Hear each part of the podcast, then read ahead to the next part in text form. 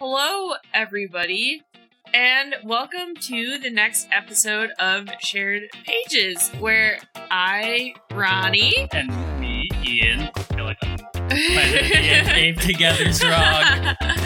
we uh we pick a book uh to read each month. We alternate, and then we discuss said book. And the book choice was Ian's, which was The City in the City by China Miéville, uh, which this won the Hugo? I think this one won the Hugo. I think you said it won a, a Hugo. Yeah. Uh, which is like the biggest sci-fi award out there.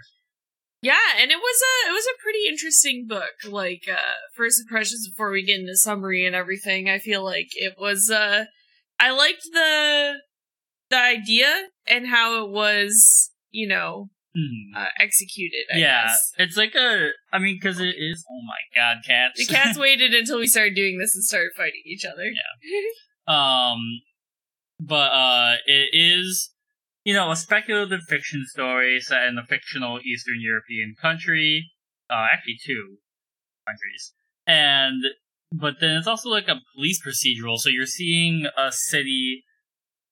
I think the thing is, is that like we as Westerners envision the West of Europe pretty much like America. You know, there's some differences. It's, but it's similar to North America. Mm. But then, like, we also, because it's still Europe, you, you think of the East like that. hmm But East Europe has striking differences from the way the West and the East perceive each other.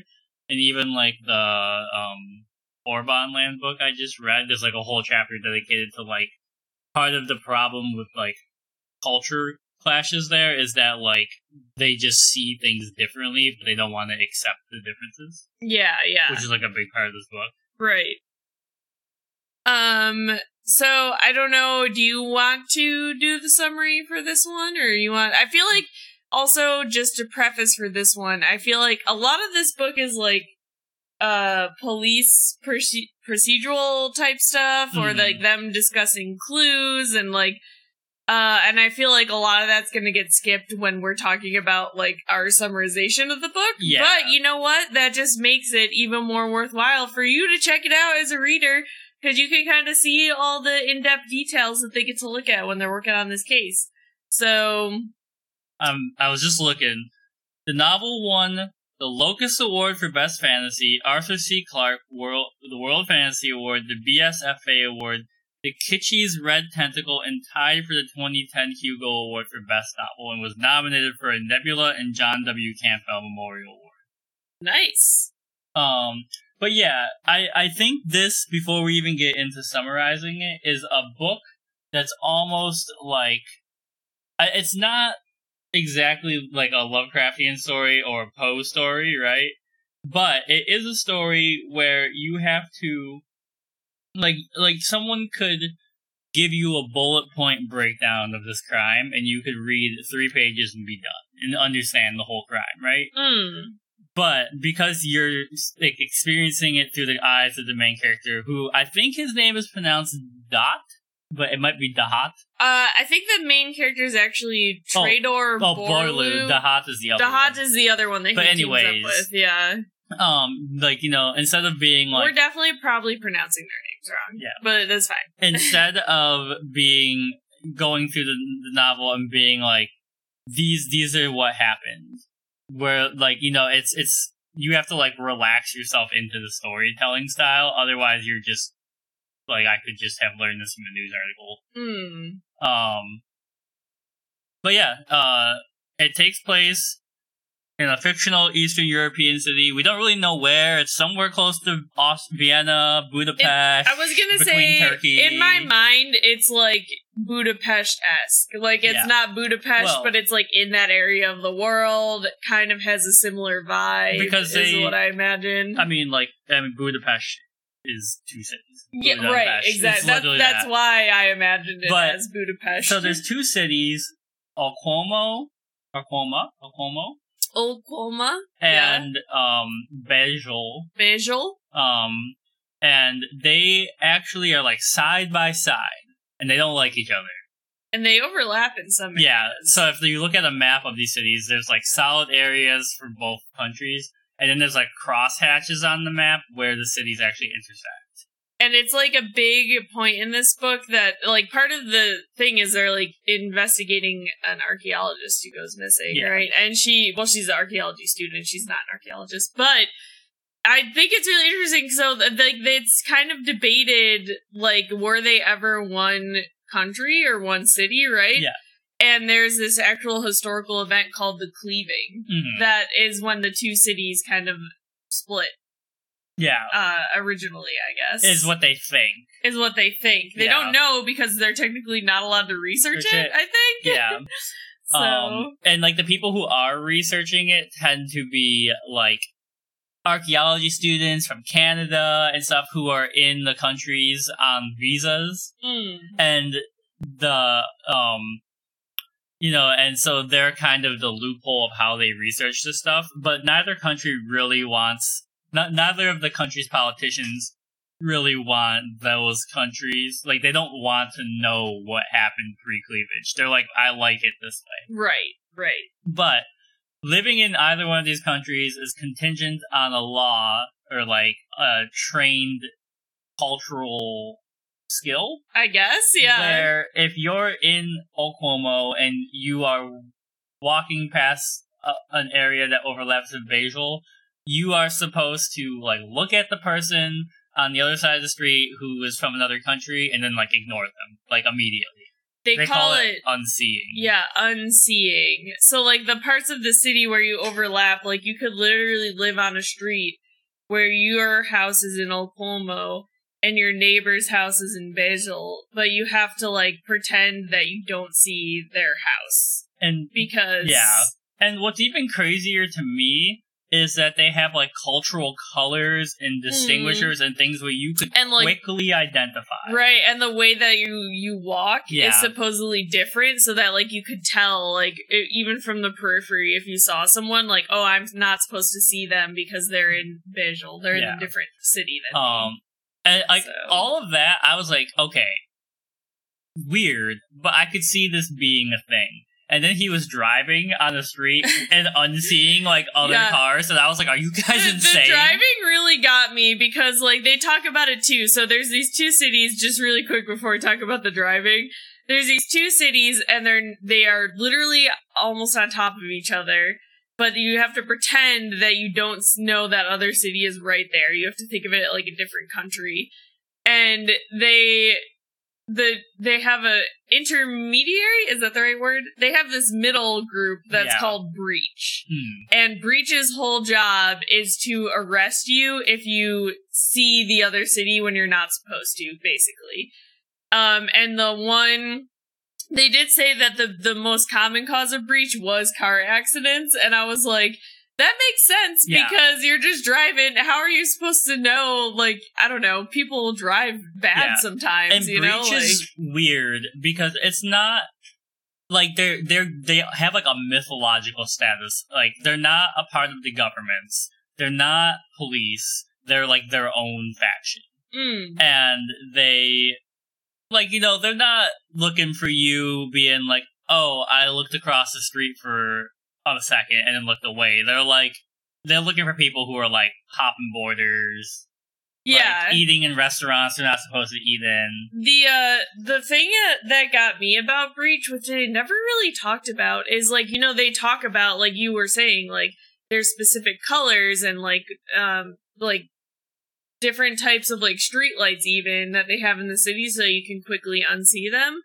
But with Breach, they he never talked about being trained to not notice Breach. Hmm. But it seems like Breach almost has this ability to become invisible. Where Yeah. I think honestly, what it is actually from reading later in the book is like they they don't have the uh they they have almost this like unique way of moving where it's like they don't look like they're in either city, so everyone just kind of ignores, them. yeah But like they talk about them like stepping out of the shadows unseen all the time, and I'm like, how do they have like invisibility cloaks? Like, what is happening? Yeah. Like, But all right, so before we go too deep, general plot is that Borlu, the Bajal detective, is living his life. Extreme Crime Squad. Yeah. Detective Borlu. Um, yeah. yeah, he's a member of the Extreme Crime Squad, and one day he gets a case. Uh, basically, it's kind of in like a less reputable part of uh, Besźel, and they find the body of a woman. Um, and a bunch of kids have turned in this body, and you know they're out there, and it seems like they were doing drugs, but the cops are like, "We're not gonna bust you for drugs because you didn't have to tell us about this body laying in the street, but you did." Yeah. Um, I was like, good on you. I think that was also a great opening scene to show you the character of Borlu. Yeah. Because like some it seemed like some of the other cops were like, we want to turn them in, but he was like, no, come on guys, like we wouldn't have found this dead body without Yeah. these these kids' help. So um, and so he starts to investigate the body. Uh, except that they have like nothing on her at first. hmm yeah, like they don't know where she came from. She has no ID. She has no ID. She's like where they, they think she's like a hooker. I think at first Yeah, because first. she's wearing like heavy makeup. I Mhm. think they said. Um, but yeah, so they find this body. Yeah. they don't know where she came where from. she came from. Um, but there's a lot of car tracks in the area. And I think the kids said they saw a van. They saw a van. come yeah. by a couple times. So they start trying to match the car tracks to makes and models of cars, and I think they use like CCTV. some or something like that, Yeah. like an equivalency. But they also do mention many times throughout the book that Besźel or Besźel seems to be less technologically advanced than like Ul Qoma. Like they Hmm. don't have as much. Like think of like you know back in the '90s. Like they kind of all their equipment is from the '90s, but they're in like 2020. And, you know, and like, it's like hinted that that Ul Qoma has a better relationship with Western powers, Mhm. and they're getting like stuff from like UNICEF and yeah, like they're getting help from other Yeah. countries and making money where Um, Besźel is not. So they basically eventually narrow it down to this. Well, they find uh, a guy whose truck is missing, and they also find his truck.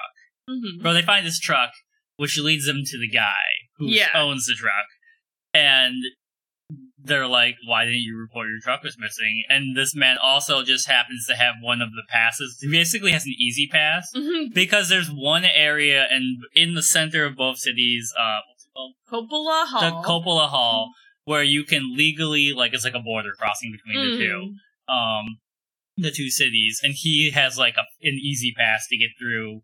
Which Copula Hall was so funny and interesting to me because, like I said, like your neighbor could be in Ul Qoma and you could be in Besźel and you had to like you had to like unsee them.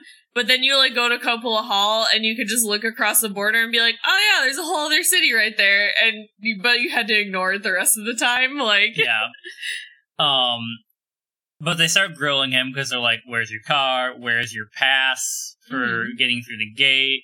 And he's like trying to play it off like nothing's wrong, but his pass has actually been stolen, and that's how these people they start to figure out that the she was murdered in El across Cuomo Momo. and then brought brought- into Besźel. So initially they want to invoke breach. Yeah. Which is what you would normally do in these situations because like you don't know how she got over here, all that kind of stuff. And how are you supposed to investigate a crime of a city you can't look at? Eh, yeah, how are you exactly? Because you can't just walk over and talk to the police over there and coordinate with them. You have to just only use what's on your Yeah. side of the city, of your city. and all they have is a body and some tire tracks and Yeah. a car.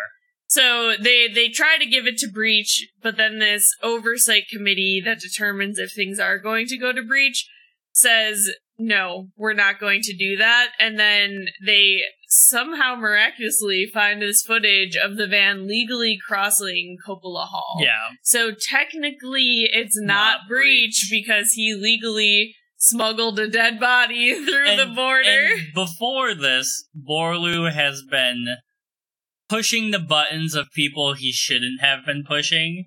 So, you know, then this footage magically shows up. He's like one of those cops that is like, I'm gonna get, I'm gonna get the answer to this crime. I don't care whose Yeah. feathers I have to Like, ruffle. like blah, all blah, his coworkers are going like, don't, uh, like, why are you working so hard to solve this case? It's going to become breach. I love his assistant Cow- Corwi. Corwi, Uh, yeah. because she is like, I think half of her lines in this book are "What the fuck, boss?" like, I think that's what she says to him like ninety percent of the time in the book.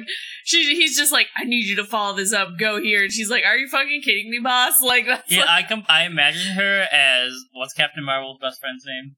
oh, uh, Maria Rambeau, I think. Yeah, like a name? her, but in like you know, like like riot gear, just walking around all She's the just time. like, "What the fuck, man? like, come on!" Like, yeah, she is kind of hardcore. Like when they go question people, she's like, "I want you to give me the answers." Like, yeah, yeah. and like even Borlu's like, she's like, "Whoa, calm down. yeah, okay, we we're just just gonna here." we're just gonna talk to them. Okay." but um, So she is also a Besźel police officer. Yeah. So she's on his in his city. but he starts asking questions of high officials in the government, especially of social democrats, one of the parties in Bajal. hmm And then all of a sudden, this footage shows up, and they're like, "We're not invoking breach." Uh, and also, by the way, you're going to Ul Qoma legally to be like a consultant for their task force over there, who's now investigating this case too.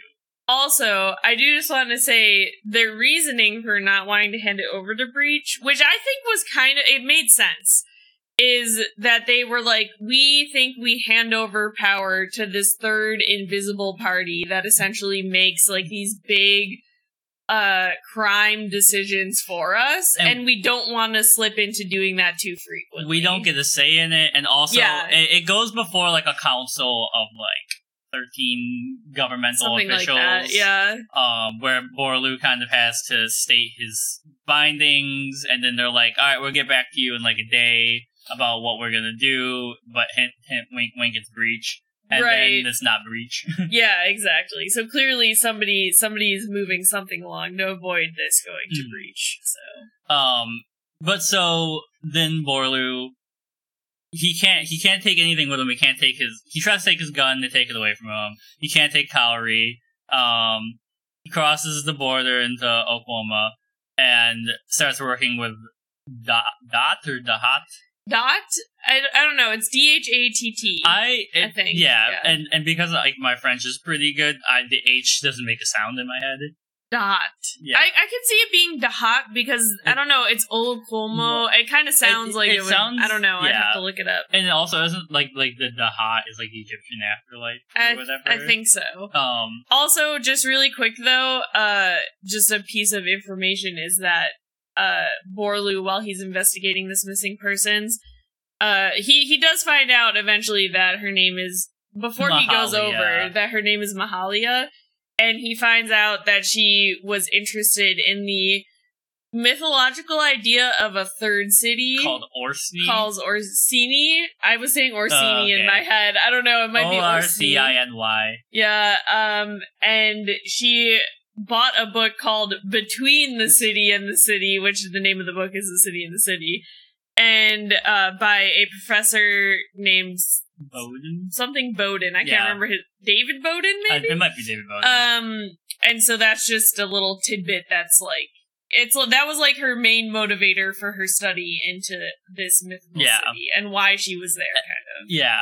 And we, you know, it's like common knowledge that she was like really hardcore into studying this city that doesn't exist, but is like a folktale. Not surprisingly, the people in Besźel and Ul Qoma don't like that folktale because they don't like the idea that there could be something uniting their two cities.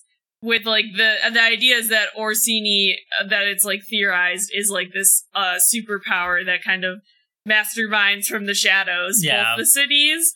And so obviously they don't like the idea of people being like, no, it's real. yeah. Um. I mean, like, so the way I read it is between the city and the city. The book in the book that the book's named after Mm, is like "Behold a Pale Horse" in our world, mm. which was like the most shoplifted book in America for a while, oh and it's like the beginning of all modern conspiracy. Ah. like I there's a really cool I think it's unexplained. It's like a three part podcast where they talk about this, the guy who wrote that. okay. Um, but it's very similar to that. Oh. Um, but so he crosses over and starts working with the crime squad in Ul Qoma. Yeah, I can't remember what they're called. I remember Yeah. he was called like the Extreme Murder Squad or something, Yeah. but then I I can't remember what the they were called on the Ul Qoma side. But yeah, so he starts working with Dahat, But yeah, who's like Borlu.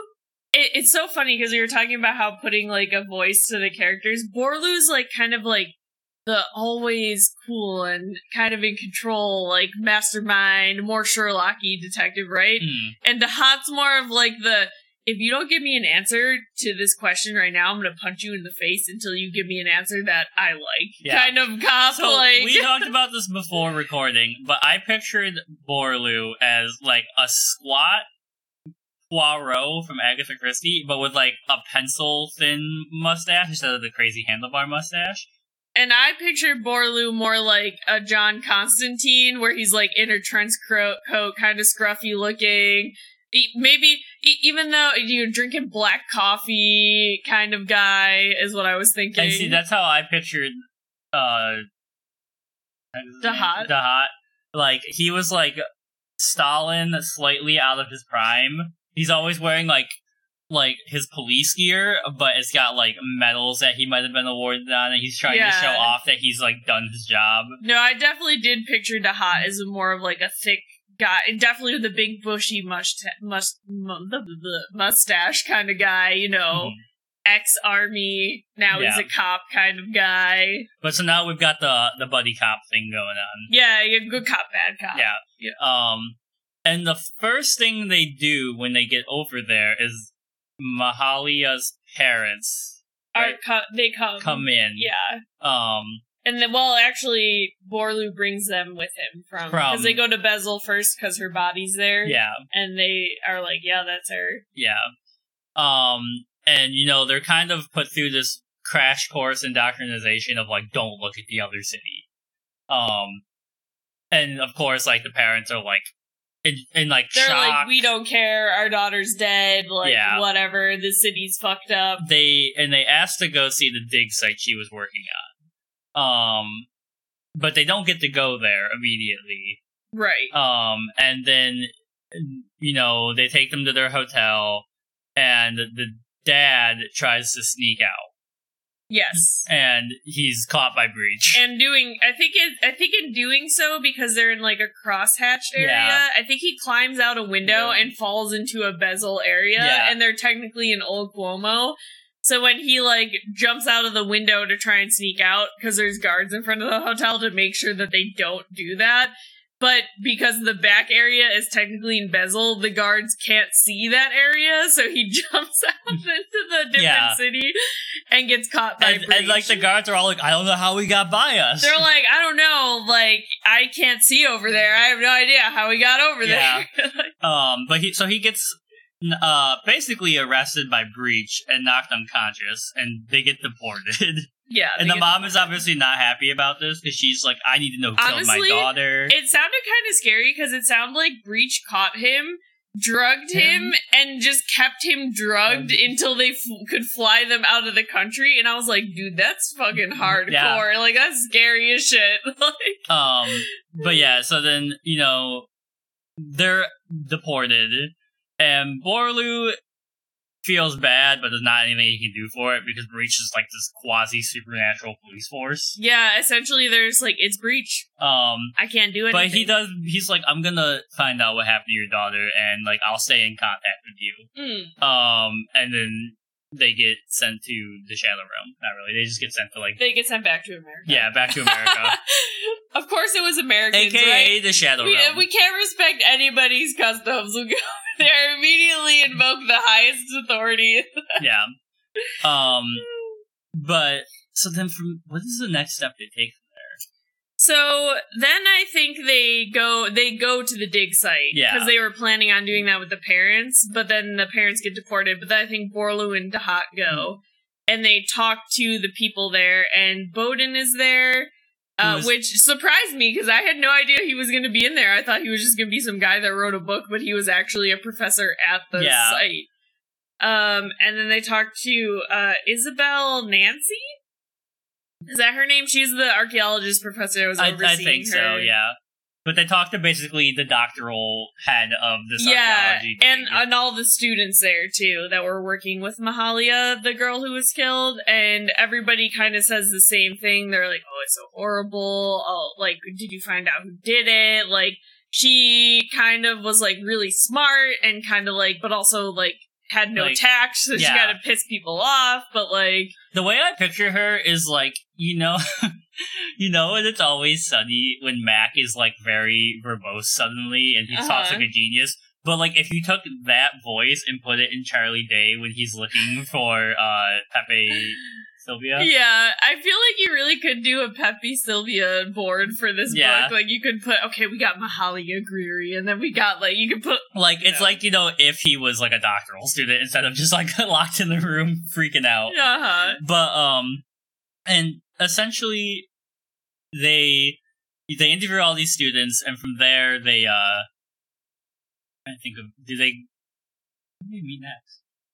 Um, yeah, I'm trying to remember what they do next. Um, Because there's like a blank in my head for some reason from here. I think they kind of hit a dead end. I just remember at one point they look for the what are they called? Union unifactionists That's- of Ul Qoma. That's what I was trying to think of. Something happened between there because he goes for a walk. Borlu goes for a walk at night, and he's not supposed to.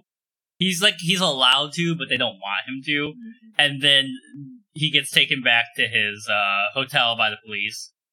And then uh, when uh, Yeah, I Dahat picks him up the next day, he's like, "I wish you hadn't done that." yeah, I kind of I think they go to the unifactionist desk because they kind of hit a dead end. Hmm. And Borlu is like, well, look, I got a call from somebody. It was on this side. He like didn't tell Dahat about Yeah. it before, and he's like, I think it's probably one of your unifactionists. But the thing is, in Besźel, the unifactionists are kind of allowed to exist. Now, the unifactionists, from my understanding, they are people who think it was one city yeah, but they work with each other across the border, but not in a way that's breach. Because I think you can call across the border Hmm. on a phone. yeah, and but it's weird because do they do they want to unite the city or do they want? Does the Besźel ones want the city to all be Besźel, and then the it's Ul Qoma ones want? unclear.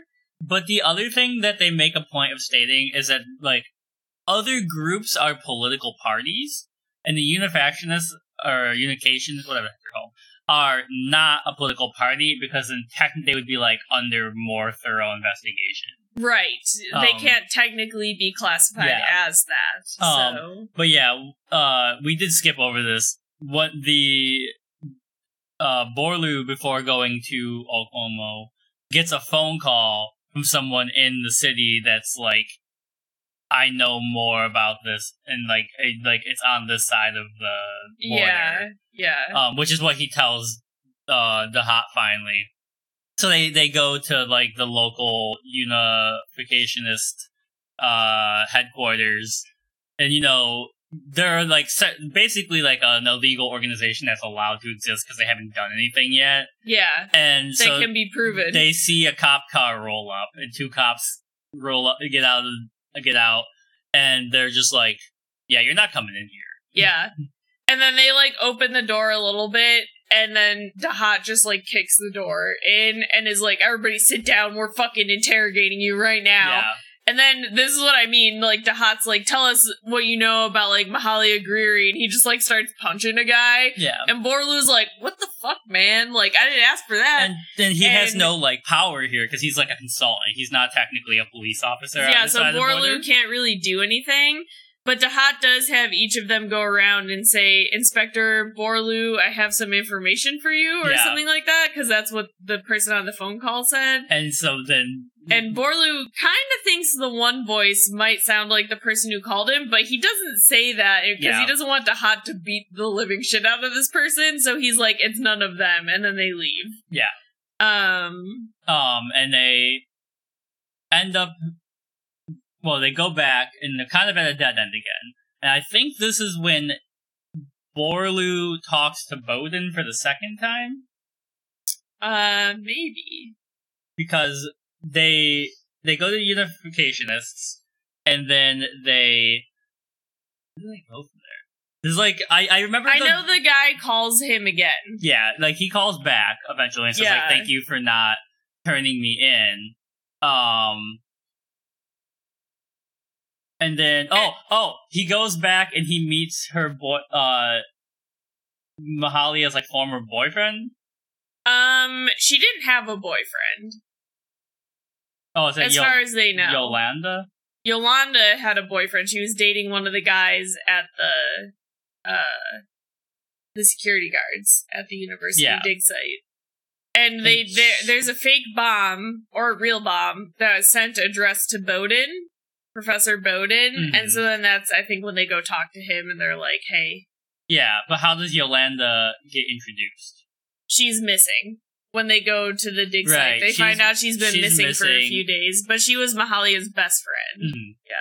Sorry, this book is a very like there's a lot of information. It's kind of convoluted. Like it all gets kind of like grouped together in the middle. Like it's hard to keep it separate. But if you read it for yourself, you'll be able to see just all the information that he's getting while he's doing this investigation. Yeah, but now we have to untangle the Gordian knot. Um, so he, they go to Unificationists, and then a bomb gets sent to Bowden. And Bowden, like, they're all kind of like, how did you know this was a bomb? Um, but he basically just takes it out to a police officer on the street and is like, does this feel weird to you? Yeah, and and it's not his job to look at the mail. Yeah, so just- which is extra weird. he just says it was like left on the front doorstep, on the unaddressed, yeah. um, and it felt heavier than normal, so he thought it was a bomb. So Borlu thinks it's kind of weird that this guy is like so interested in like this case, the security guard who found the bomb. And Well, the security guard who the bomb was turned over to, right? Because Bowden finds the bomb. no, Bowden doesn't find the bomb. The Aikam finds the the security guard finds the bomb. I don't know. Maybe Bowden finds the bomb. Bowden finds the bomb, but then what does the security guard do? I thought What what part does he play? I thought Bowden found the bomb, went outside to the police, and was like, "Hey, this is a bomb. I think this is a bomb." And then Aikam is called in to look at it, and then calls the inspectors. Is what I thought happened. No, I think that Aikam. Well, okay, so from my understanding, I don't want to say you're right or wrong. From my understanding, the security guard, Aikam, found the bomb because he was going out of his way to look at the packages coming into the university, which was weird because it's not his job. And he had already expressed interest in the case by seeming over enthusiastic, asking about if they had any information on what happened to Mahalia and who killed her. And then they also realized that Yolanda had been missing, and they knew that Mahalia didn't have a boyfriend, so Aikam couldn't have been dating her. But since Yolanda is missing, maybe Aikam is somehow connected to her. But if Bowden found the bomb, I don't know how they would connect Aikam to the case in the way that they do. If he was the one who found it, because it wouldn't be weird if Bowden was looking at his own mail. Because it's addressed to him. The bomb But- is addressed to him. Okay, I mean, I don't know. Well, what did what do you remember? I thought Bowden found the bomb, and it was unlabeled. It didn't have like any university person's name on it. So he just picked up the package and was like, "This feels weird," and takes it out to the police on the street, who call in the security people. And then because Aikam was over enthusiastic about the case already, he calls Borlu and the Hot. Also, they established in the book that Bowden doesn't have an office at the Yeah. university, so all of his mail goes to his apartment. Mhm. So it was extra weird that it was sent there because Bowden is not at the site every day. Yeah, So, yeah. I don't know. There's a lot going on in this book. well, either way, Aikam somehow ends up with this bomb, and they're like, How did you know to look for a bomb? And he said it is because it felt heavy. Yeah, it felt wrong. The package Which felt wrong. Borlu is like, that feels weird because this is a university, so you get like stacks of books sent to you all the time. So, like, why would it just being heavy be enough to make you think it was a bomb? So, it, Borlu is kind of like suspicious, but he doesn't want to like outright say, like, I'm suspicious of you, security guard. So, instead, what he does is he um pays a little urchin to take a note to Aikam, the security guard, and say, like, come quick, I need you, or something like that. And when Aikam reads the note, he immediately, like, leaves his Yeah. post and, and like, goes to like like a a poorer part of town uh where there's like a tenement building and uh Borlu I'm impressed that he follows him this well without this this guy noticing it all but then essentially like he knocks on uh Aikam knocks on the door y- Yolanda opens it and lets him in and Borlu just kind of like barrels in behind him and is like I'm here now Yeah, and he's like, Yolanda, why did you like run away? And Yolanda is like in a panic because Mahalia had told her probably the most about her research into Orciny, but she like um, Yolanda doesn't like know anything about it. But when Mahalia went missing, she assumes it's because Mahalia found out something about Orciny being real and is like, oh, they killed Mahalia and now they're gonna kill me too. Yeah. So she like thinks Orciny is a real place. Yeah, That like, is gonna like come for her. coming after her. Um, and essentially, she's been living like living rough, like eating like granola bars. There's And like no bathroom. food. Yeah, there's no There's, like, buckets. bathroom. yeah. Um, uh, but she uh, and Borlu through talking to them is like, I'm gonna get you out of here and into Besźel. hmm Um, but you have to trust me. And they're like, why would we trust you? like people have already died. Well, initially Borlu suggests to her that she just breach Yeah. so that she can get taken in by Breach, but Maha or not Mahalia, Yolanda is scared that Breach and Orciny are the same thing.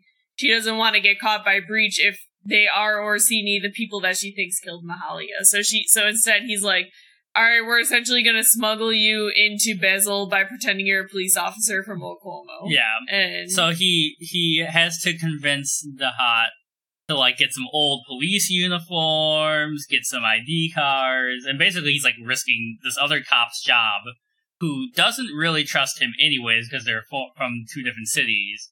But he convinces them to work together because he starts to point out how like this is bigger than just like either city's crimes or even breach. It's just like the, you know this is like a trail that goes like all the way to the top. right, exactly.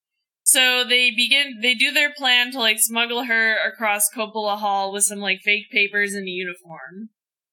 And he, he also gets a call from Bowden, who at this point was missing. Hmm. And it, they, Bowden claims like that he, uh, essentially like ducked out because he was scared that Orciny was also coming for him. Yeah, So, but Borlu is like, okay, shit, I guess we'll try and smuggle you across to meet us at Copula Hall at this time.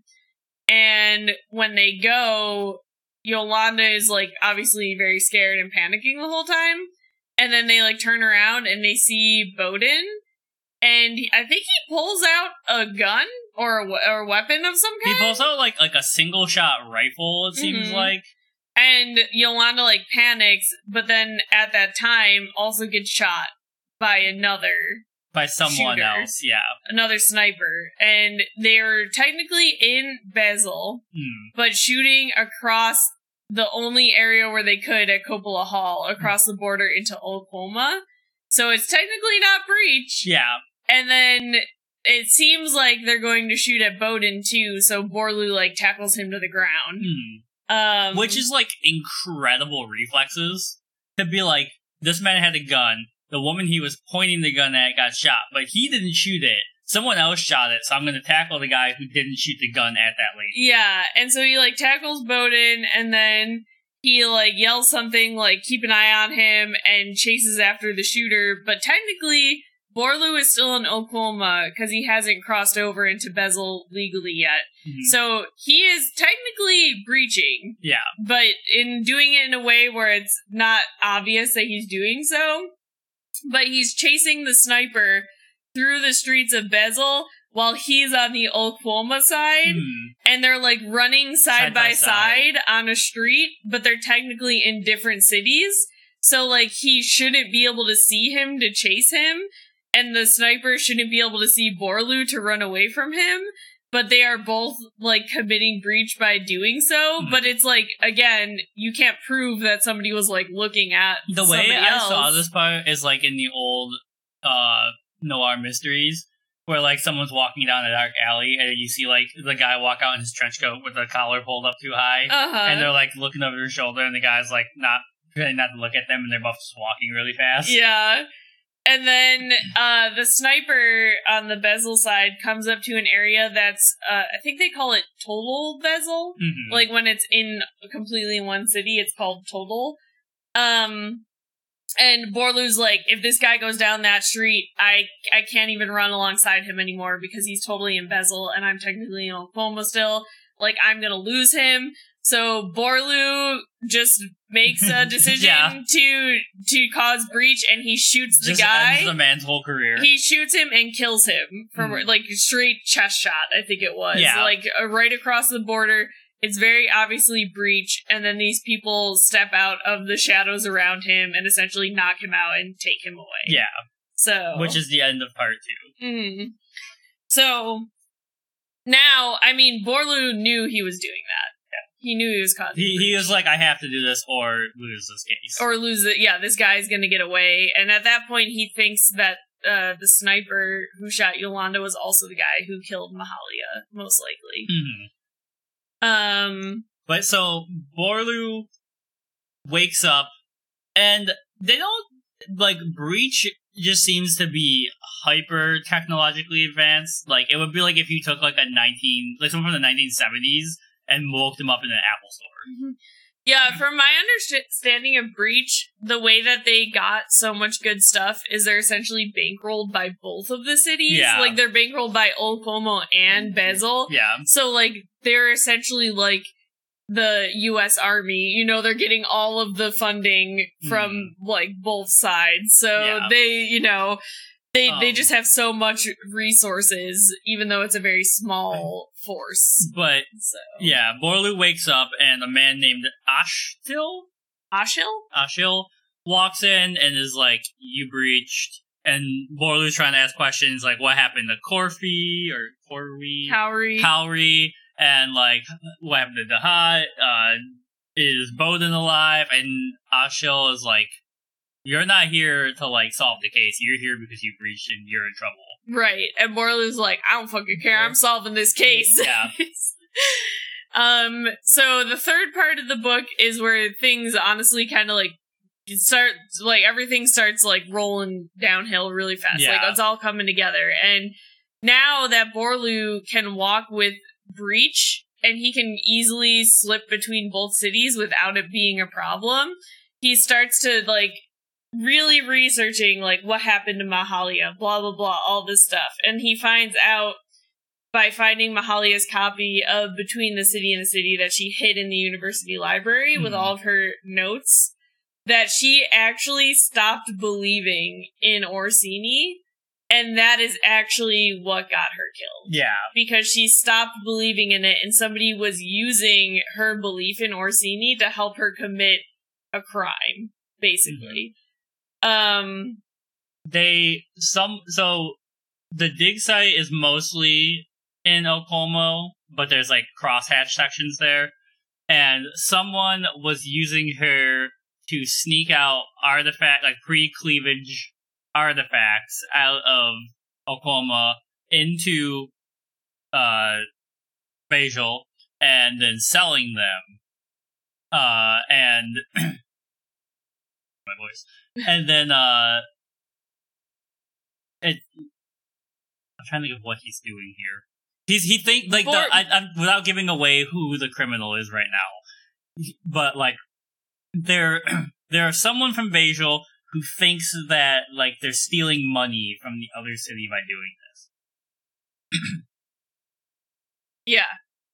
So, uh, oh, okay. I don't know. You just looked at me like I'm supposed to say something. So yeah, I'm like, I mean, you seemed like you wanted to say something. Oh, I don't know. Uh, yeah. So he like, uh, th- they like find out that what Mahalia was doing is she was taking older artifacts, not newer ones, and she was slowly like getting pieces that would all make one item.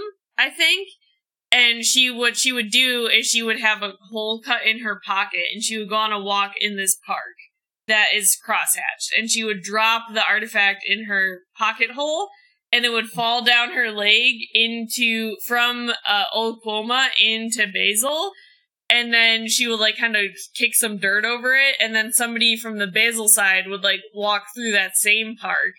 And then, like, pretend that they were like looking at the sky and like pick up the artifact that she had left, and that's how they were smuggling stuff, which was technically breach to do Yeah. that. It's not legal. But like hard Um, breach the spot.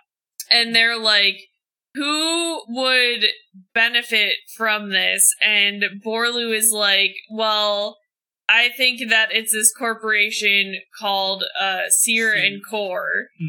because they want to use Besźel to essentially make money, like you said, off of Ul Qoman artifacts. Yeah. Uh, well, they don't actually know who those artifacts belong to because the dig site kind of has stuff from both Both. cities. It seems Yeah. like, but the full the location of the dig site is on Ul Qoma territory. Yeah. So. Um, but so just as Borlu convinces Ashil to uh like kind of go to Sear and Core and arrest some people, they get news that Unificationists have made two busloads of refugees crash into each other, which like not only is there being a massive accident from two transporters on opposite cities running into each other, but they're refugees, so they don't understand how to unsee other cities. So breach events are just happening all over the city, and there's like no way to contain it initially. And it's essentially a distraction Yeah, like they're like, don't come to Searing Croft. Come Yeah. to They, the like, accident. know that breach is powerful but small, so they have limited avatars Like, that they could send. when to, they when they go to breach after they find out about the accident, like I just pictured it like everyone was like like they were like, All right, there's a breach here and they were like, Okay, we'll go there and then someone else was like, and there's a breach here and they were like, All right, you go there and then they're like, There's a breach here and they were like, I don't know, man, there's only eight of us. There's only eight avatars of breach. I don't know what to tell you. Yeah. Yeah, no, so they're like, they're very, spread very thin. Ashil essentially can't convince any other breach agents to come with them Um. to actually arrest the person who's behind all of this. So it's just him and Borlu, like, okay, I guess we're gonna go arrest this guy. And they get to Sear and Core just as the person who's behind it all is trying to escape. Uh, so they know. Via helicopter, I believe. Right. So Yeah. they know the representative that is like leading Sear and Core and Besźel is probably behind it, a man named Ian Croft, but they don't know who else from the Besźel side could be behind it. They just have a suspicion. Hmm. And when they get there, they find one of the social democrat politicians named Mikhail Buric is Yeah. also there. So And some nationalists. yeah, and some Bez nationalists. So I think the nationalists, I think the unificationists are the ones that want the cities to be one. I think the nationalists are the one that want to It- it. They want them to be one, but, but to like engulf it in their city. yeah. So the Bez you, nationalists want the city to be one, but it's all Besźel. Yeah. They don't want to make it Bez and Nucoma. They want to make it, you know. hmm Um. So essentially, the politician Bur- Buric admits that he was behind this smuggling sh- scheme because he just hates Ul Qoma a lot, Yeah, and he he's just- wants. I, I mean, it, it's like a commentary on why like nationalism is bad. yeah, Like he just inexplicably hates this whole city because he's been told to hate this whole, whole city. his whole life. Yeah. Um. So, anyways, they they start shooting. Uh, Buric is killed. Ashil gets hurt. I think he gets sh- shot in the shoulder, Yeah. and then he gets shot in his like bulletproof vest that he's wearing. Yeah. So, but he's still hurt. And Croft ends up escaping Hmm. because he's like, I don't fucking care if you're breach. I'm an outsider. Bye, bitch. Yeah. And he just like takes off in his helicopter. Um, but they they Have essentially solved the case. They've essentially solved the case, but there's still the question of how did Mahalia get convinced into doing this smuggling scheme and then Borlu's like Bowden yeah. because she like she loved Bo- Professor Bowden's book about Orciny and she like believed Orciny was real even though she said she didn't but she was still investigating it and she he was like oh my god Bowden used Orciny to make Mahalia think she was helping Orciny get these artifacts, but actually she was just helping this corrupt politician Yeah. get them. And that's when they get the call from I think Dahat Mhm. or Or no, uh, somebody at the border tells oh i think it's actually breach tells him that okay bowden's at the border but he's acting really weird. Yeah, like they don't know if he's in the city of Ul Qoma or Besźel and he's Yeah. like doing this weird walk yeah, so they can't see him. Yeah, and and he's like nobody can touch him basically. Breach is too busy with all these other things. Like we can't get to him. Like he's gonna get away so i think what borlu does here is really smart. Yep. because he has allies in Ul Qoma and he has allies in Besźel. So he calls dahat in Ul Qoma and he's like just go stand there and watch him and follow him. And then and then he's like i can't watch him. I don't know where he is. And he's like okay then just go for a walk. Yeah, just just go for a walk and tell me where you are. Kind of like wink wink follow him mm-hmm. and then tell me where you are and he does the same thing with Cowrie on the Besźel's Besźel side. Yeah, and and so this is like these two cops i imagined it like this. Two cops on the same street walking on opposite sidewalks right? Bowden's walking in the middle of the street doing like a weird walk. He has like a weird outfit on. They're like we don't know what city he's in. So they're just kind of like looking at him out of the periphery kind of like following him in the middle of the street. And then uh borlu like pulls up and he goes to Dahat first and he like taps him on the shoulder and he's like, I'm here. And Dahat's like, okay. yeah. Then he goes over to Cowrie and I think they like hold hands really quick. And then he like goes up to Bowden and like confronts him. But I thought it was really smart because the whole time Borlu's like taking note of the way he's acting and he's like, all I need Bowden to do is slip up and make a movement like he's in one of the cities. And then like Cowrie or Dahat could have just like grabbed him, Yeah. right? Um, but I think what actually ends up happening is Bowden just like admits They like talk Take- him into con- that he just like talks him into confessing by being by doing that thing where he's like, "Oh, the killer is always so arrogant." Yeah. that, like you know. So uh Bowden just confesses, and then Borlu ends up like taking him. in. taking him in. Yeah. So Um, which essentially wraps up the mystery. But then it wraps up. There's like a little bit of Borlu hanging out with Ashil, and they're, they're he's like, "When do I get to go back to my home?" And they're like, you don't. "Yeah, jokes on you. You live here now." And so he is in the city within the city at the end. Yeah. So Borlu becomes an official member of Breach, which I actually kind of like that ending, but it's kind of sad because he essentially has to walk past like Cowrie and Dahat probably like every day, but pretend he can't see them. Yeah. Because they're like not in his city. And it's you know? unclear from his character if this is like something he's even interested in. They're just like, "You've been here, and now you're one of us." Hmm. Yeah. Yeah. It's like a it's not a complex novel, but a lot of things happen in like two days. Yeah. And then you just kind of like it all kind of blurs together. Yeah. So, uh, so I'm make you repeat yourself again. I've been saying this. I think that this book was a is a great, uh, not metaphor, It's an allegory. allegory for like. I don't know if this is true. Like the author might listen to this and be like, "Oh, that's that's not if right at China all." maybe listen to this, I'd be like, "You want to come over?" But I think this this book is kind of an allegory for how we kind of unsee things in our city. A story, poem, or picture that can be interpreted to reveal a hidden meaning, typically a moral or political one. Exactly. So allegory, yeah. I think that this book can be kind of how we are trained to like unsee things. Like you know, in big cities, we kind of like unsee homeless people. Yeah. And we kind of ignore things like that. And I kind of think what that's what this book is. yeah. And ultimately, the lesson of this book is kind of like when you unsee stuff, it makes it so much harder for people to actually come together. Yeah. You know? And like I mean, you could take like a lot of different things. Like you could be like, you know, no matter what you do, even when you think you're doing something good, it's still enriching the government Mm. somehow. Or like, you know, I've I I read a lot about, or I read into it a lot of like cult- cultural mixing, where like people see in binaries, but like we always, so we either see people as like black or white or Asian. But we never think like, oh, that's like a biracial person whose Mm. culture like has like a unique view of the world because they experience multiple cultures at from birth. You know. Yeah.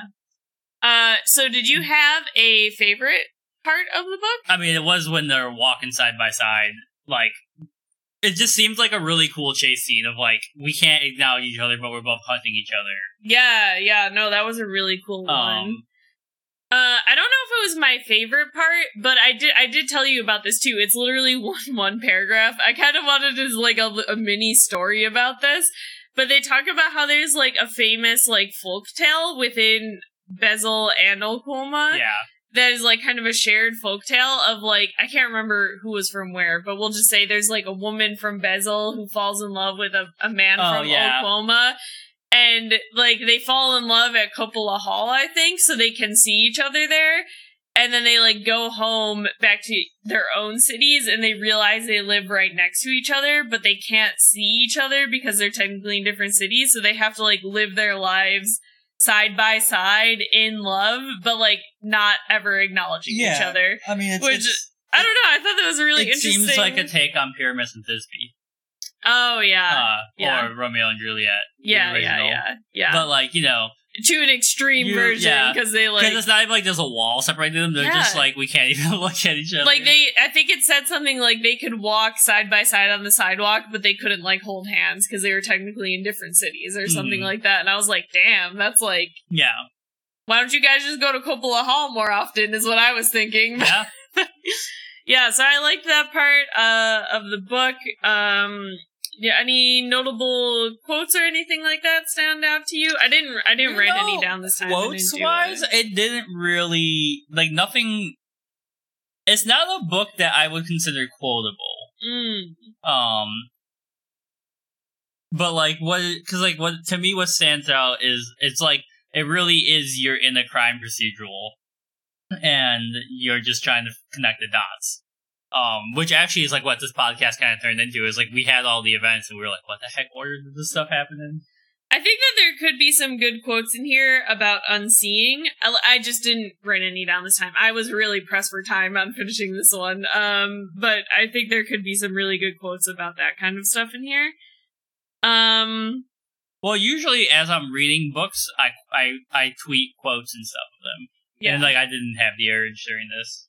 Uh, and one last thought that I had for this, if we had like, if this was a physical book club, I, I don't know, I just love thinking of little ideas like this. Wouldn't it be funny if you did an activity where you like gave one group uh like some clues to solve something and then another group some clues to solve something, but they, and then they had to like work together, but they couldn't talk to each other to solve Yeah. the clue and then see if they could do it, because that's essentially what these investigators are doing in this book. Yeah. I don't know, I was like, I think that would be kind of That'd fun. be a cool like uh, escape room. Yeah, like a little escape room type activity. I don't know. That's what I was thinking. Uh, but yeah, so that's the city in the city. Yeah, I'd, I'd be interested to read um Perdido Station, which I think is his most popular book. But I also want to read um uh, oh, uh this might have come out before it, but he has a book about uh the Russian Revolution. Oh, um, interesting. which is like a, almost like a romantic take on it. Like you know, it starts out with this like I don't remember who it is, but it's some Russian leader like reaching down and like sticking his shovel in the dirt and being like, "I'm gonna build an empire." like you know, All right. um, I know people really like that. Um, So, rating.